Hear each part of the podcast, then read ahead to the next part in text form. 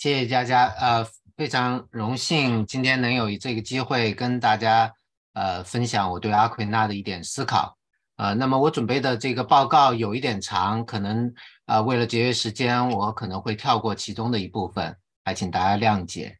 呃，我准备了一个 PPT，我现在分享一下屏幕。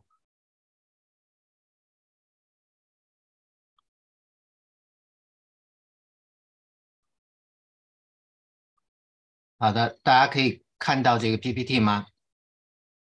看到了。好的，谢谢。啊，那我的题目是阿奎那论意愿的不确定性。呃，我们今天这个讲座呢，大概分成五个部分。我会在导论里面，从当代有关自由意愿的讨论，引入到呃有关阿奎那意愿不确定性的这样一个争论。然后，为了帮助大家更好的理解今天这个非常专门的哲学，老师，不好意思打扰一下，你你的那个投影片可不可以是全荧幕的？就是那种啊，把那个整个投影片给全都打开的那种。对对对，谢谢。好的。呃，这样是不是好些？对对，可以了，谢谢。好的。啊，那为了帮助大家能够更好的理解这个专门的讨论呢，在第一部分我会呃做一些预备性的介绍，让大家熟悉阿奎那的行动哲学。然后第二部分就是我们今天啊最核心的文本，它早期的论真理啊二十二题第六呃第六讲当中的这个讨论。然后我会在第三部分进入阿奎那的其他的这个文本啊，帮助我们来看。不好意思啊，老师，我那个按错了一个，呃，那个可不可以把重新分享那个 screen？好好，稍等啊，让我重新来一次。还有，因为有时候很多那个不同的人进来的时候啊，我没办法把他们 mute。不能分享，此人不允许。对，你得给我权限。我再我再权限一下，可以了，谢谢。就是有很多人进来的时候，有时候会 share screen，或者是静音，有时候我会把他们都弄回不能 share screen，所以有时候按错了。没事儿啊。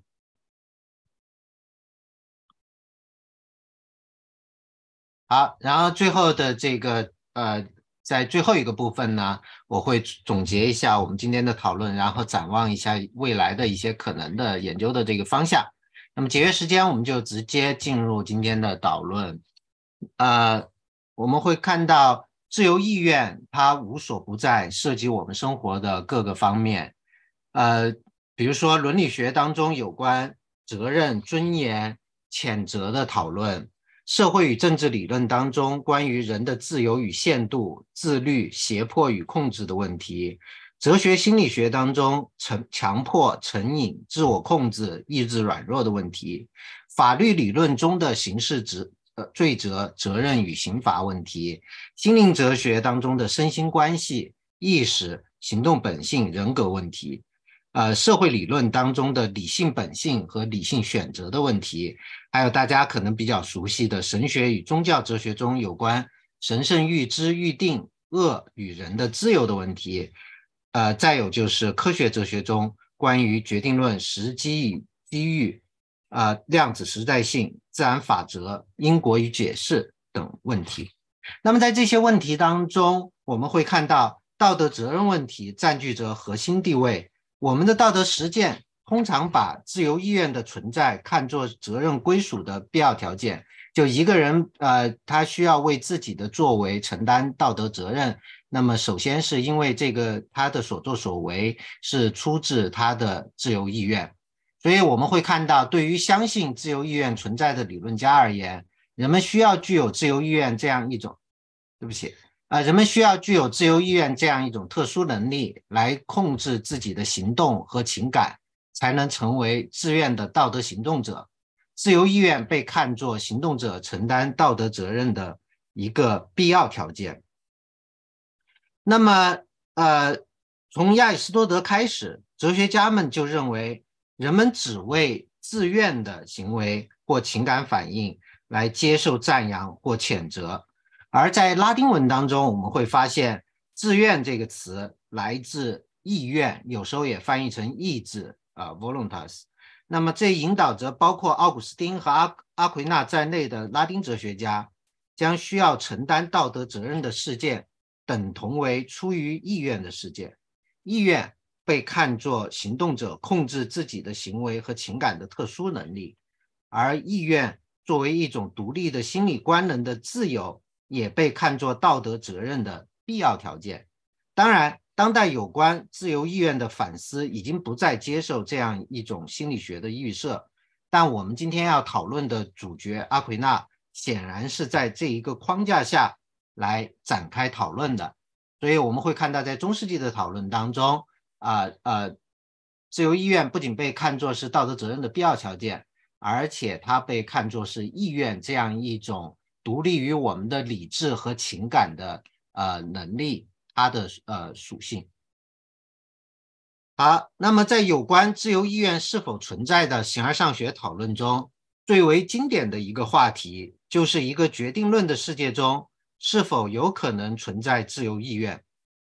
非常粗糙的说，在一个决定论的世界中，任何一个时刻 t 发生的任何事件 s。都是先于 t 的事件和法则共同作用的结果。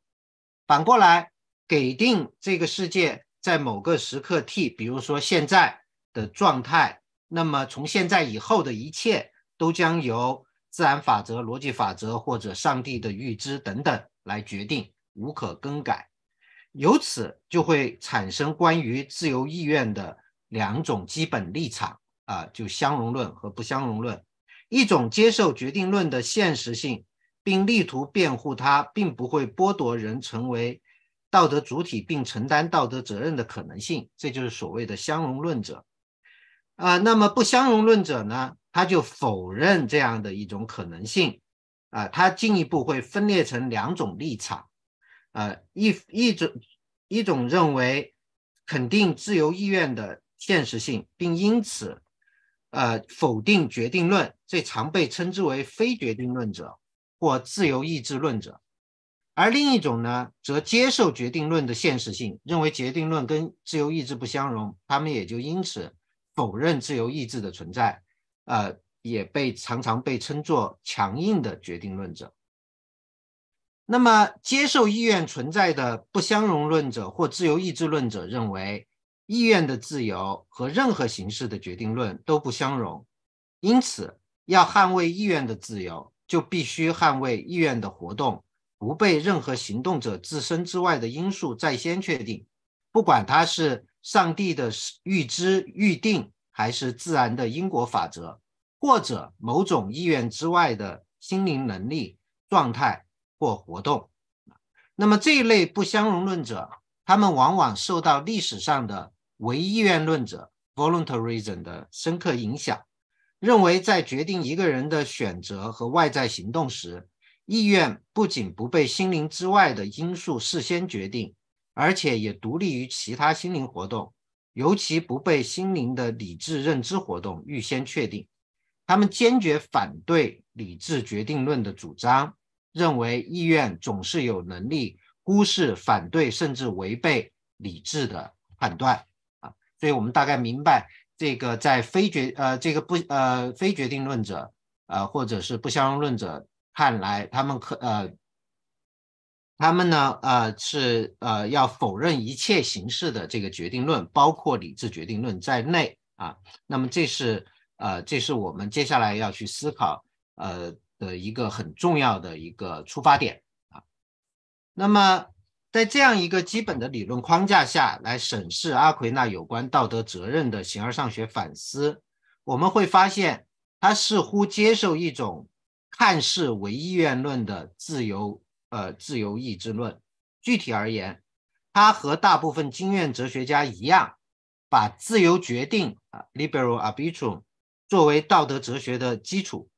他说，如果人没有自由决定的能力，那么协商、劝解、命令、禁止、奖赏和惩罚等道德实践就没有了意义啊！如果一个人他的行动的原因不是他自由的决定的话，那么我们去呃呃呃劝告他改变他的行为方式，或者惩罚他的这个行动的这样一种道德实践就没有了根基啊，也没有了意义。所以在这个语境中，自由决定大致可以等同于当代所谈论的自由意愿，呃。尽管它实际所指的范围要略为狭窄，而且正如我们很快会看到的，自由决定本身是呃理智和意愿共同作用的结果，其中复杂的心理机制和行动哲学，尤其是理智和意愿的关系，正是我们今天要讨论的核心话题。不过，阿奎那在不少文本中非常明确地指出。自由决定首先应当被归于意愿，其自由来源于意愿的自由本性。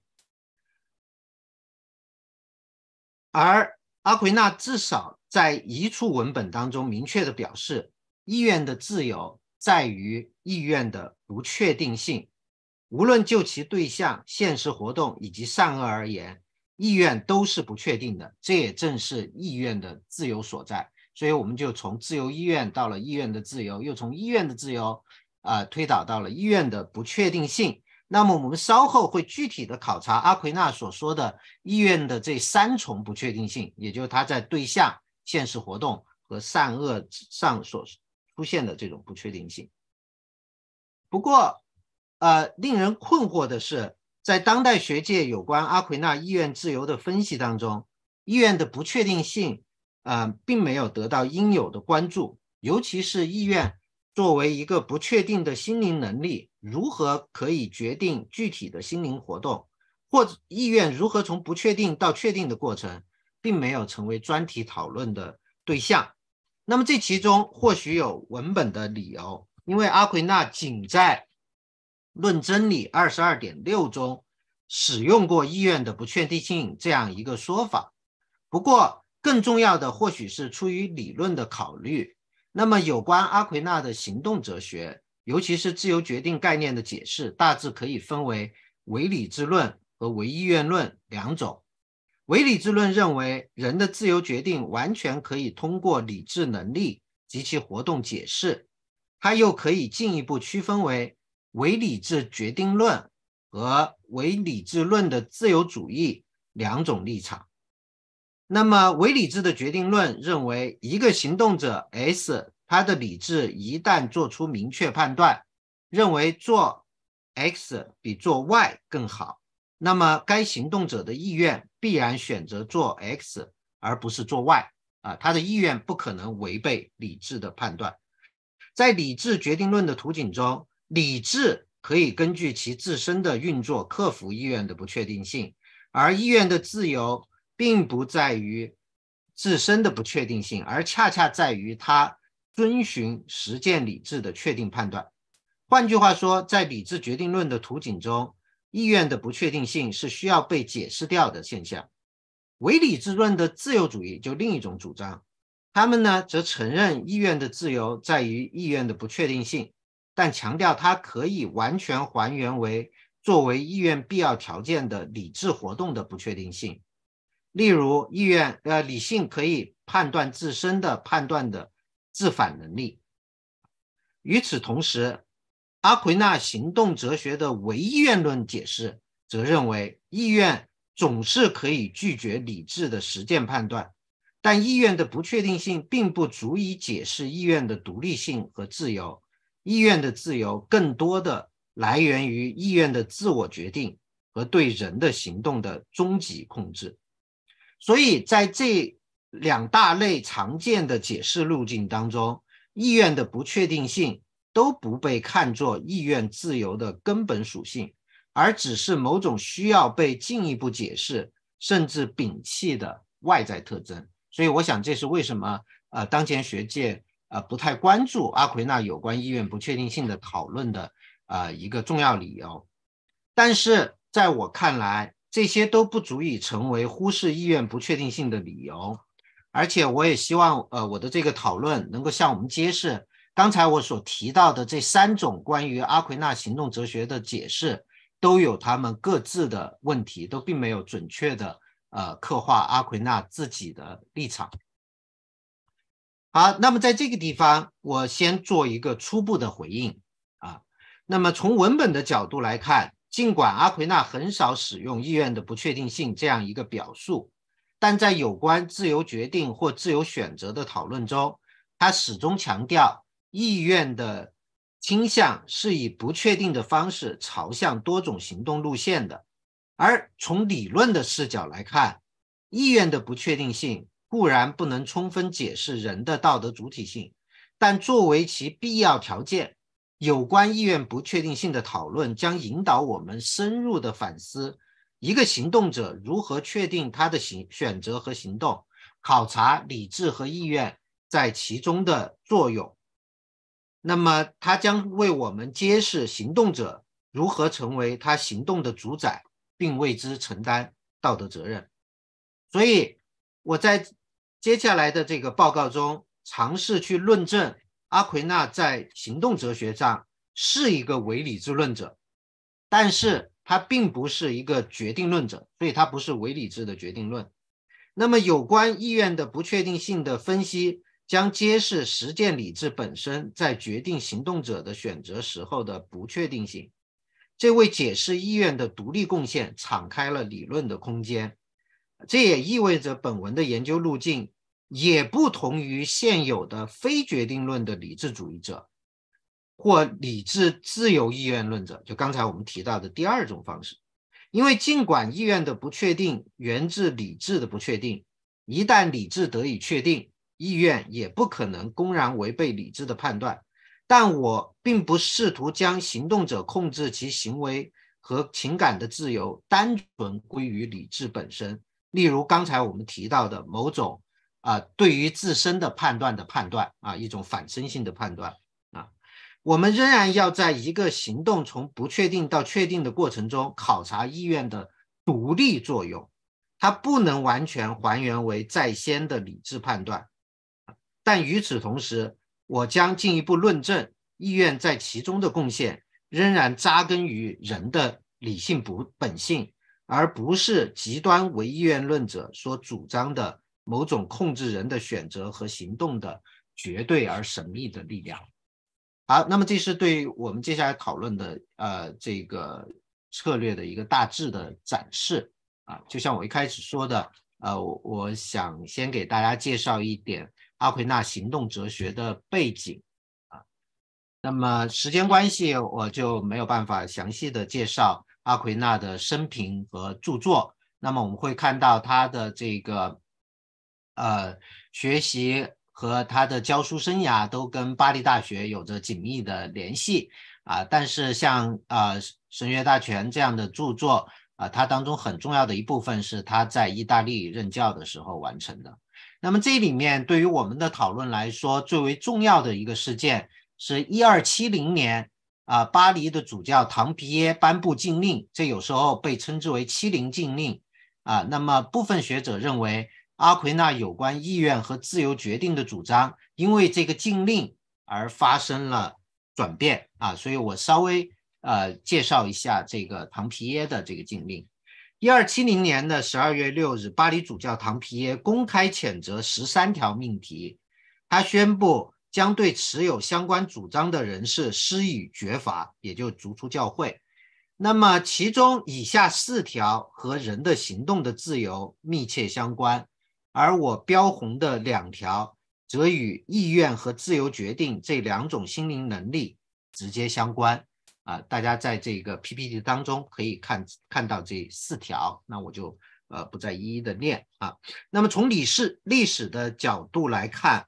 欺凌禁令所针对的对象，首先是巴黎大学的易学院，尤其是教授亚里士多德哲学的易学导师，其中所涉及到的理智单一性、世界永恒性、灵魂可朽、否定人的自由意愿、否定上帝全知全能五个方面的内容，他们往往和易学导师布拉班的西格尔啊联系在一起啊。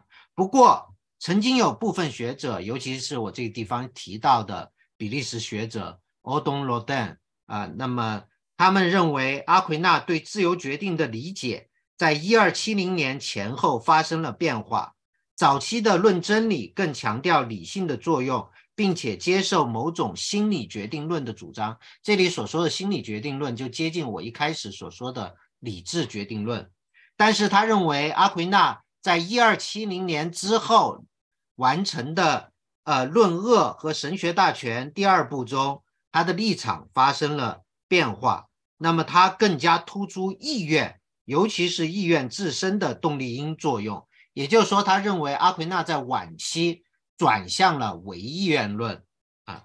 那么我们在这个地方当然没有办法进入相关论证的细节，但是就我们这次讲座所关心的意愿的不确定性来说，阿奎那前后的立场并没有变化。无论在他早期的真言集评注《论真理》，还是晚期的《论恶和神学大全》第二部中，他都坚持认为自由决定。的自由来自于意愿的自由，而意愿的自由来自于意愿的不确定性啊。当然，更具体的理论主张还有待我们在后一面进一步的分析。那么，在进入啊有关阿奎那的行动哲学里面意愿和理智的争议之前呢，啊，我们来介绍一下他的这个行动哲学的基本框架。那么，当代学界。尽管有种种争议，但对于他的呃行动哲学的基本框架，也有一个基本的共识。首先啊，严格来说，并非理智和意愿在做出决定和进行选择，而是作为整体的人啊，也就不是苏格拉底的理智或者苏格拉底的意愿在做决定，而是苏格拉底这个人他在进行选择和行动。但是在我看来，阿奎那坚持认为人和其他动物一样，借助不同的灵魂能力而行动，并且灵魂和他的能力之间存在着实在的区分。因此，我们强调行动、选择和自由都是属于行动者整体的属性，并不意味着我们不可以谈论不同的心灵能力在其中的各自贡献啊。那么。阿奎那通过呃灵魂能力所涉及的对象，他把灵魂做了这个详细的区分。那么在右边有这样一个图，它可以呃较为完整的展示了阿奎那区分出的灵魂的呃这个不同的这些能力。那么呃其中有两个区分呢，对于我们接下来的讨论至为关键啊，一个是对感性能力。和理性能力的区分，感性能力依赖特定的身体器官，因为身体器官的物质性存在，而只能涉及个别对象，无论是我们的感觉，还是作为感性欲求的情感，都是如此。第二一个区分呢，是认知能力和欲求能力的区分。他认为认知能力呢，使我们的灵魂可以把握世界的可知形式。获得有关外间世界的信息，而这个它的这个适应性方向是由内而外。通过认知活动，我们心灵所获得的可知形式应当和我们心灵之外的世界相一致。所以我说它的适应的方向是由内而外的。但是欲求能力则不同，欲求能力它使个别的灵魂。获得他所认知的善啊，比如说我口渴了，想要喝水，那么我对于水的这种欲求啊，就是我们的一种欲求能力。那么它的作用使得我能够补充水分，补充对于我身体有好处的啊这样一个东西。那么通过欲求活动呢，呃，我们的心灵使得外在的世界。适应我们心灵的内在的要求，对吧？我们从外在世界选择了这个可以解渴、可以补充水分的这样一种饮料，而不是其他的东西。所以，欲求能力的这个适应方向是由外而内的。那么，人类作为理性的行动者，他的外在行动不仅仅是欲求的呃外在表达，同时呢，也依据心灵对世界的认知性把握。就我们想要的东西，必须为我们所知啊。认知被看作是欲求的一个必要条件。动物和其他没有生命的存在的，呃，一个重要差别就在于动物可以通过它所获得的信息来决定自己的行动，而阿奎那在这个地方更提出了一个有争议的法则啊，我用红色把它标明为认知欲求法则。那么这个法则刻画了刚才我所说的欲求能力和认知能力之间的关系。他认为，包括意愿在内的欲求能力是一种被动的能力啊，这跟我们大家的直觉可能是会有冲突的啊。他认为意愿啊，这个体现着我们自由的这种欲求能力，它也是一种被动能力，它天生就适合被所认知的事物来推动。如何理解认知对欲求的推动？那么当然是。呃，是这个阿奎那的同时代人就热议的话题，也是我们今天要去解决的一个棘手的问题。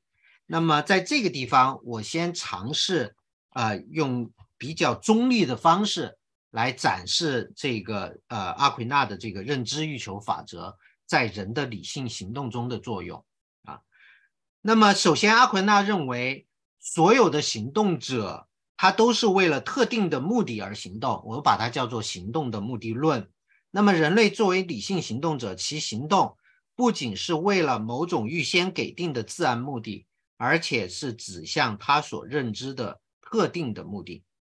自然目的，比如说，只要条件合宜，我们会看到柳树到了春春天总会抽芽。但是，人类行动的目的并不是如此，因为人类在成长的过程中。完全可以根据自己的认知确定不同的行动的目的。有的人在春天恋爱，也有人在春天出家。那么理性的行动者通过理智认识这样的目的，通过意愿来现实的朝东西朝向它。不过有时候这个目的它是复杂的，它包含着不同的要素。比如说健康，它要求个体在身体、精神和社会关系等方面。都处于良好状态，还有一些目的呢，它需要通过其他行动作为手段，比如说你要拿到大学的文凭，你需要修课、需要实习、需要撰写论文、做实验等等。因此，行动者需要澄清目的所包含的要素或所依赖的手段，这呢就要需要通过理智的谋划来实现，而意愿呢则随之对理智的谋划表示同意。并通过自由决定的能力来做出选择。当意愿在心灵内部完成抉择之后，则通过理智的命令和意愿的应用活动，把它交由身体执行，转化为外在的行动。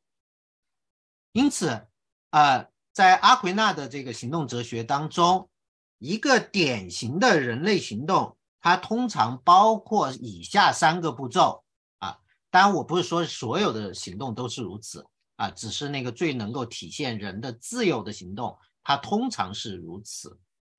那么，首先是理智向心灵将某个可以通过实践获得的对象呈现为好的或值得欲求的，即将其确定为个体的行动的目的。在这一认知的推动下，意愿随之产生朝向这一善好的意图。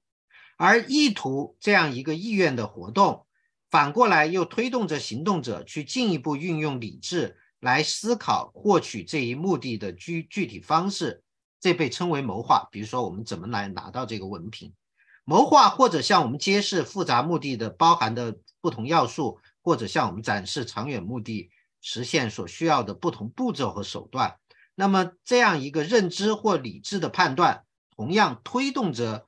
呃，意愿去做出决定或者选择啊，那么这个选择的能力就是我们之前一开始谈到的自由决定的能力。那么，当我们在心灵中完成了这样的抉择之后呢，通常我们所欲求的善好指向心灵之外的对象，因此就需要通过身体的外在活动来完成这一抉择。比如说，我想要这个身体的健康。那么现在，我认为在当下，对于我身体健康最重要的一个要素就是保持体内的水分。那么为了这个保持体内水分，我就需要喝水。最后，我的理智下了这样一个命令，我要去喝水，我的意愿就会去执行这样的命令。那么，就像我在这个示意图里面所强调的，每一个步骤都包含着理智和意愿的共同的作用，而且每一个步骤当中，理智都。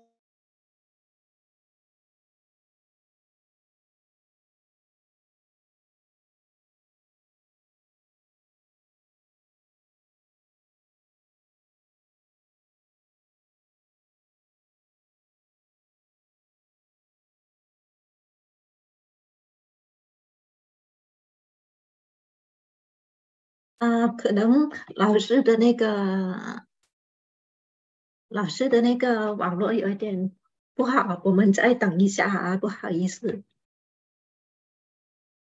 啊，老师，你把你的那个啊麦克风给 unmute 可以。啊好好，抱抱歉，刚才突然中断了，是吧？对我我我需要重新共享一下屏幕。嗯，可以。好。我不知道刚才讲到哪儿，这个呃，这三个步骤呃解释完了，都有听到，都已经解呃完了，嗯，好的，可以，那我们就进入啊，进入下一节啊，好，当然了，刚才的这个描述，呃，它过于的呃过于粗糙，而且完全回避了其中。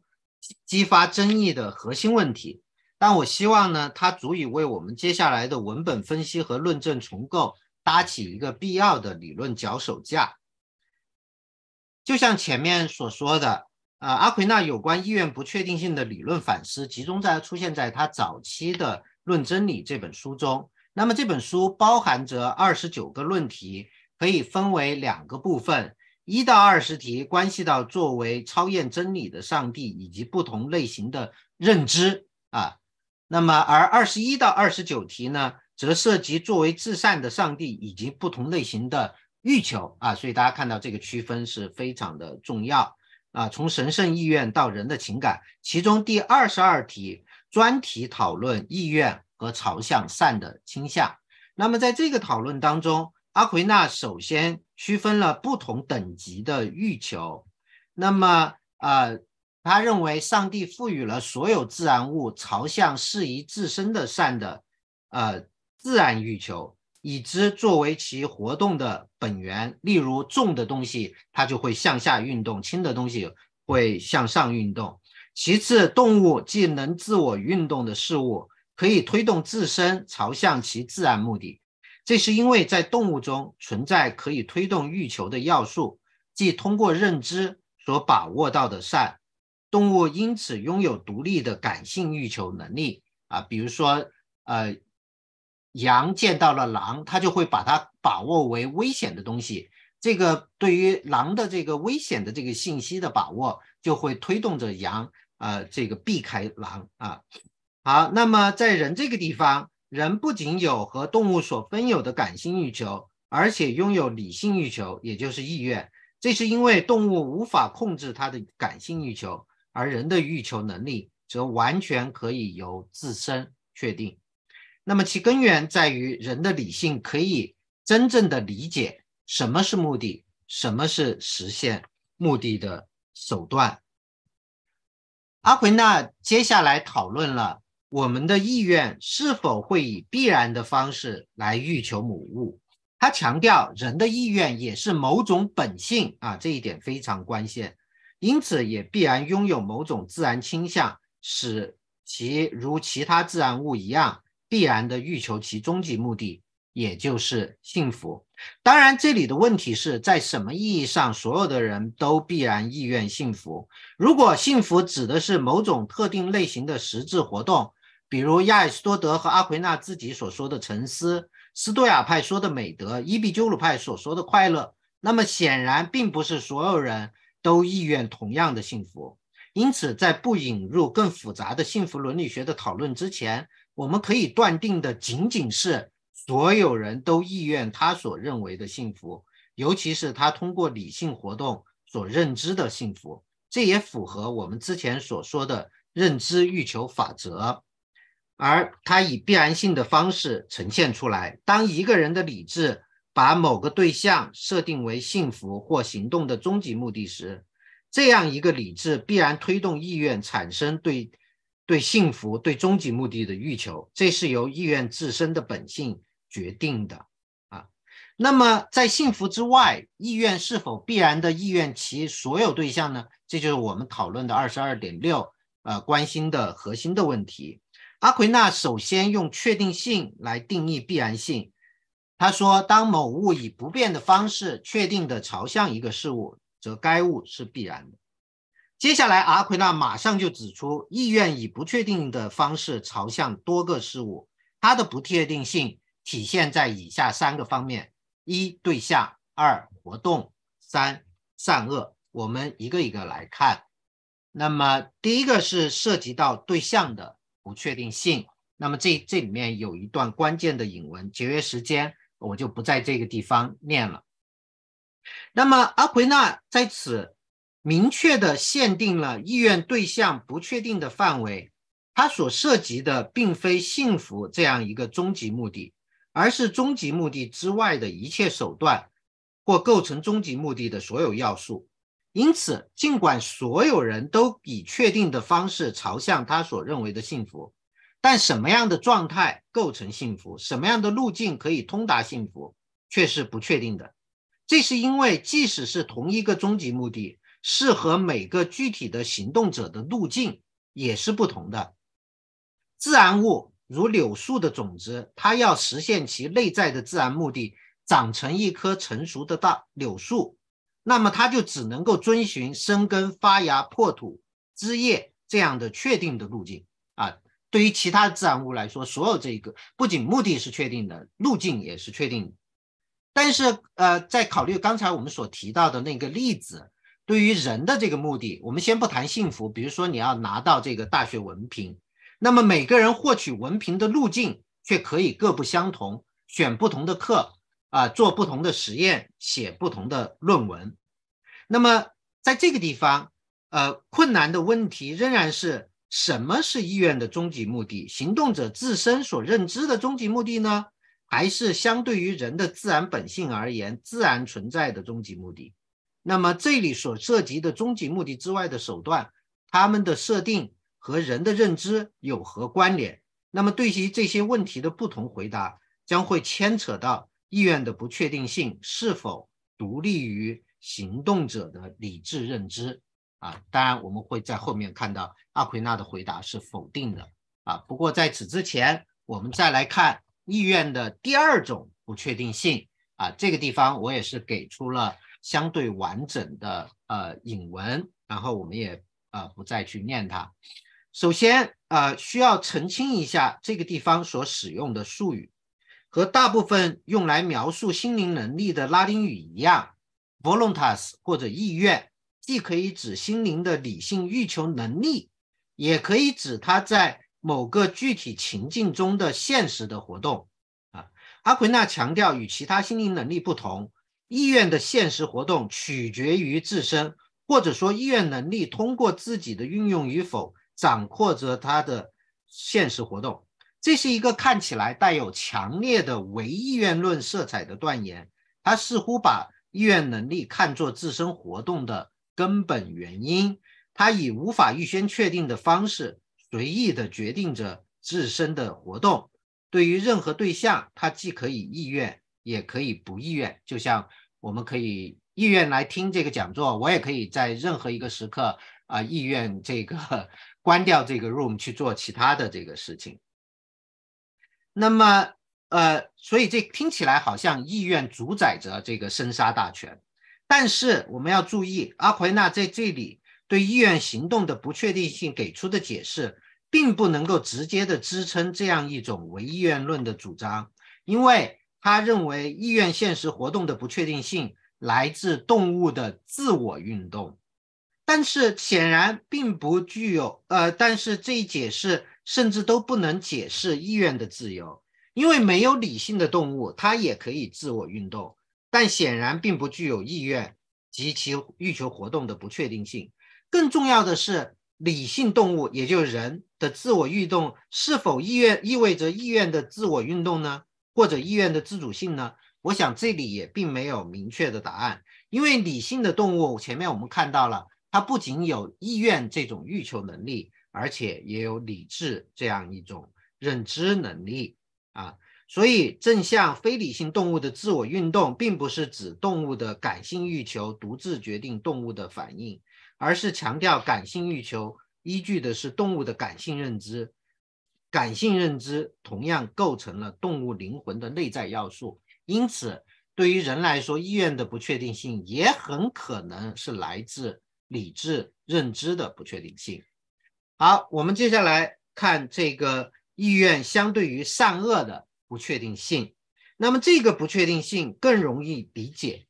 人的意愿既能为善，也能为恶。我们会看到，啊，不仅人如此，甚至天使，对吧？那么这个，呃，有坚持的美德的天使和堕落的天使，那么他们，呃呃，显然是在善恶之间做出了不同的选择。我们尽管分享同样的意愿能力，但却在道德实践中走向不同的道路。他在展示意愿的不确定性时，也指出了意愿的规范性维度。啊，并非所有的意愿活动在价值上都是中立的。当意愿偏离了它的应然目的时，它就是可以谴责的。啊，当然，对我们当下的讨论来说，重要的是这种道德偏离的心理学机制。那么，阿奎那再次提到了涉及对象手段的不确定性，但更重要的是。他首次明确的把认识的不确定性、认知的不确定性看作意愿不确定性的根源。意愿道德属性的不确定，正是来自僵硬的道德认识的不确定性。那么，行动者道德认知的差异决定了意愿的不同倾向，而道德认识的错误也正是意愿为恶的根源。啊，这很容易让我们想起苏格拉底所开启的把恶归于无知的。唯理智论传统，那么这一对于意愿不确定性的唯理智论的解释，也启发我们重新去思考意愿的前两种不确定性啊，在我们呃，在我们针针对他们所提出的疑问当中，其实已经暗示了这一点。最后，我们来看一下阿奎那呃他的这个总结，在他的总结里面，他明确的把意愿的不确定性。和意愿的自由联系起来啊，那么我念一下这段引文。他说，意愿之所以被说成是自由的，正因为其不具有必然性。因此，意愿的自由可以从三方面考虑：一，就其现实活动而言，它可以意愿或不意愿；二，就其对象而言，它可以意愿这个或另一个，甚至其对立面；三，就其与目的之关联而言，它可以意愿善或者意愿恶。那么意愿的自由显然对应着意愿的不确定性，这至少证明意愿的不确定性被看作意愿自由的前提或必要条件，也充分表明了阿奎那的不相容论立场。因为如果，呃，如果这个世界是决定论的，那么就没有这个不确定性了，没有不确定性，当然就没有自由了。不过阿奎那在此也明确指明，并非所有类型的意愿不确定性都构成了自由意愿的本质。例如，他认为在恩典的助佑下，蒙福的人总是拥有正确的道德认识，但是呢，呃，他们并不会因此而缺乏自由意愿，因为他们仍然可以意愿或不意愿某种特定的幸福活动，意愿实现这种幸福活动的这一个或另一个手段。当然，这里仍然没有能回答的问题是：意愿是否能够独自决定其现实活动或对象？或在针对手段的具体选择当中，意愿是如何从不确定成为确定？凭借意愿自身，还是仍然依赖理智？那么，啊，这是在呃论理智当中没有回答的这个问题。呃，我们需要这个呃进入其他的这个文本来考虑阿奎那的这个回答。那么，在这个地方，呃，我本来是想讨论一下。呃，为什么之前有关意愿的不确定性，只是解释了意愿自由的一个必要条件，但并不是一个充分条件？那么我给出了文本和理论上的一些理由。啊。那么时间的这个关系，我我只能跳过这一部分啊。那么，呃，我们会看到阿奎那在其他的语境中，对于意愿的自由和自我决定有着更正面的论述啊。当然，解释者的困难在于如何将他们与有关意愿不确定性的分析一起整合到他的行动哲学框架当中。那么阿奎那首先强调的是，啊，意愿和人的行动的自我控制。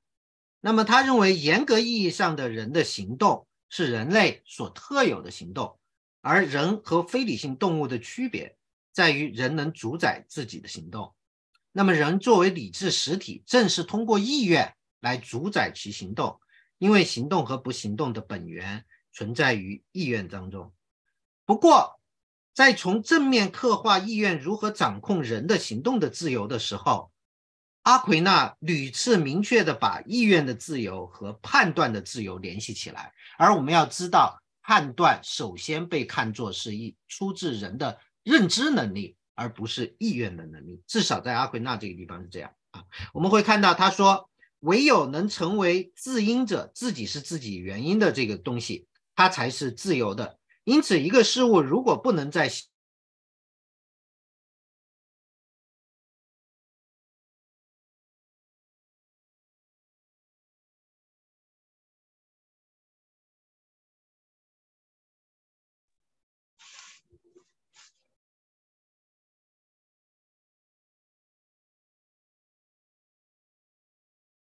哎，可能老师的那个那个联系也有些问题哦，我们再等一等，我们再等一等啊。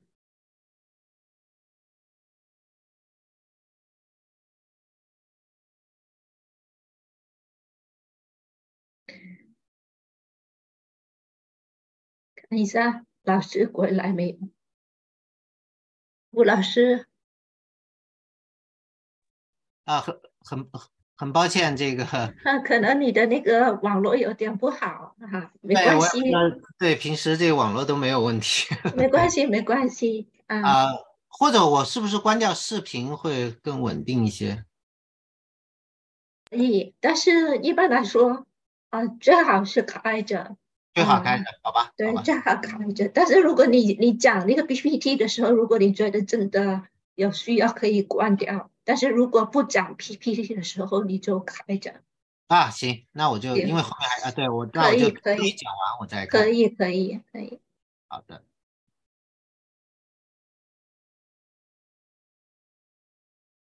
嗯。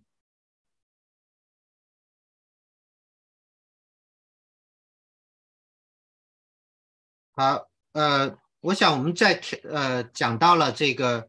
什么样的事物才能成为它自身的原因啊？那么，呃，阿奎那强调，只有这个自我运动的事物，才才有可能获得行动的自由，而一切自我运动者，他们都是通过欲求的能力来获得运动的倾向。那么，根据我们所说的认知欲求法则，拥有欲求能力的动物被称为。自我运动者是因为他是被内在于行动者自身中的认知活动，请注意是认知活动，尤其是判断所决定的。所以对于阿奎那来说，判断能力的差异决定了人和非理性动物在自我运动，也就是自由上的根本差别。啊，动物只是根据啊，没事，老师你继续说。哎，好，动物只是。动物只是根据自然本能来进行判断，那么人呢是通过某种理性的比较来进行判断。理性的判断在针对偶然事件上是向对立面开放的，或者说它是不确定的。理性的判断之所以被看作自由的，不仅仅是因为它是不确定的，而且它是可以自反的，也就是说人可以判断自己的判断。那么在上述。在上述有关意愿自由与理性判断的分析引导下，我们可以重新思考意愿不确定性的根源。那么，首先要强调的是，呃，有关阿奎那行动哲学的基本共识：意愿的所有活动必然以认知为先导。那么在一这一基本共识上，我想做的一个推进是：意愿的不确定来源于理智认知或者是判断的不确定。我们首先来看，呃，它有三个呃三个不确定，但其中前两个才是必要的，对吧？就是意愿对象的呃不确定性。那么意愿作为欲求伦理，它所欲求的并不是应然的目的或善本身，而是行动者所认知的善。因此，意愿所朝向的不确定对象，并不是事实上与终极目的相关手段，而是行动者通过理智所把握的手段。因此，啊，我们才会在这种呃欲求上犯错啊。所以，意愿在对象上的不确定性来源于理智判断的不确定性啊。其次，理理智所把握的善呢，它是普遍的或一般意义的善，因而相对于行动中所关涉的具体的善也是不确定的。这也决定了意愿的倾向以不确定的方式朝向多个具体的善。最后，意愿之所以可以自由的朝向不同的对象，正是因为理性可以用不同的方式来构想善。啊，这是其对象的不确定性。其次是意愿现实活动的不确定性。这个地方我想强调，呃，阿奎那行动哲学的唯理智论立场。如果一个行动者对于此时此地某个具体对象做 X 做出了判断，意愿就绝不可能与之相冲突。那么，但是呢，理智不仅可以判断做 X 和做 Y 哪个更好，而且也可以判断做 X 和不做 X 哪个更好。由此可以知道。一旦理智的判断在当下得以确定，那么意愿的倾向也就随之确定。反过来，意愿之所以在做 X 和不做 X 之间举棋不定，那么正是因为它先导的理智判断本身的不确定性啊。因此，借用呃这个阿奎那自己的总结，我们的活动需要三个要素共同出现，以及认知、欲求和行动本身，而自由的根本存在理由。依赖于认识的方式，因此自由的整个根基位于理性之中。啊，好的。哎，谢谢老师。啊啊，给我们。啊，我还没有结束，我我。好好好，技术技术。行，我我尽尽尽快啊，稍等。没事，没事没事，技术还要十分钟。好的，好，那么在这个地方啊，遇到的一个。麻烦就是我们一直讨论的是，我们只是否定的讨论了意愿的自由，而没有正面的讨论意愿怎么样从不确定到确定，对吧？那么，呃，意愿的不确定性意味着意愿潜在的朝向不同的可能性，因此意愿需要在外物推动下把潜在的不确定性转化为现实的确定性，而这种呃呃能力。在两个方面都需要推动者来使使它变得现实化。一方面是决定是否现实的运用这个能力，在做和不做之间做出选择；另一方面是决定在什么样的对象上运用这种能力，也就做这个还是做那个之间做出选择。那么这两方面的不确定性，我们刚才说都可以追溯到理智的不确定性啊。因此，意愿的自我确定也应该还原为理智的自我确定过程，但是。啊，阿奎那在这个论恶当中，他做了一个区分，他把其中的这个意愿对象的细化归于理智能力，而把意愿能力的运用归于意愿能力本身。这也是很多人说阿奎那晚期持一种唯意愿论的主张的理由啊。当然，我没有时间在这儿做进一步的展开，我只是认为啊，这样一个区分不足以颠覆他的这个解释，但他的解释仍然会有一些困难。一个困难就是说，呃，如果说我们的这个理解需要意愿，而我们的意愿总是在理解理智确定的基础上进行意愿的话，那么这就有可能有无穷倒退。另外一个是说，如果我们的意愿呃依赖于理智的在先判断，那么假如说我们的理智把我们眼前的两个对象都看作是所有的方面都一模一样的时候，就像布里丹的驴子。他在面对两堆一模一样的干草的时候，他可能就会活活饿死，因为他没有办法认为其中呃一一个干一堆干草比另一堆更好。第三一个是说，如果意愿可以有意愿的这个不确定和确定，都可以还原为理智的话，那么我们为什么还需要这个理智之外的这样一种意愿能力？我们就不能像奥康的剃刀一样保留一个理性就行了啊？那么时间关系，我只能很简单的讲，就是说对这三个疑难的回应。第一个疑难的回应就是说不会出现无穷倒退，因为它会止于。自然欲求这个地方的自然欲求，一个是说理智自身的自然欲求，就我们理智的结构决定了，我们只要听到整体大于部分这样的命题，我们就会认为它好。我们理智只要呃这个呃，而我们的意愿呢，也有具有同样的这种自然欲求，只要理智把什么东西向它呈现为善，那么我们就一定会去意愿它啊，尤其是他说蒙福的人在来生中，如果面对面的站在上帝之前。那么，只要理智把上帝呈现为幸福，那么呃，这个人的意愿就必然会会爱上帝。那么，所以这个东西不需要意愿的额外推动，是我们意愿自身的能这种作为一种自然能力，它就有了啊。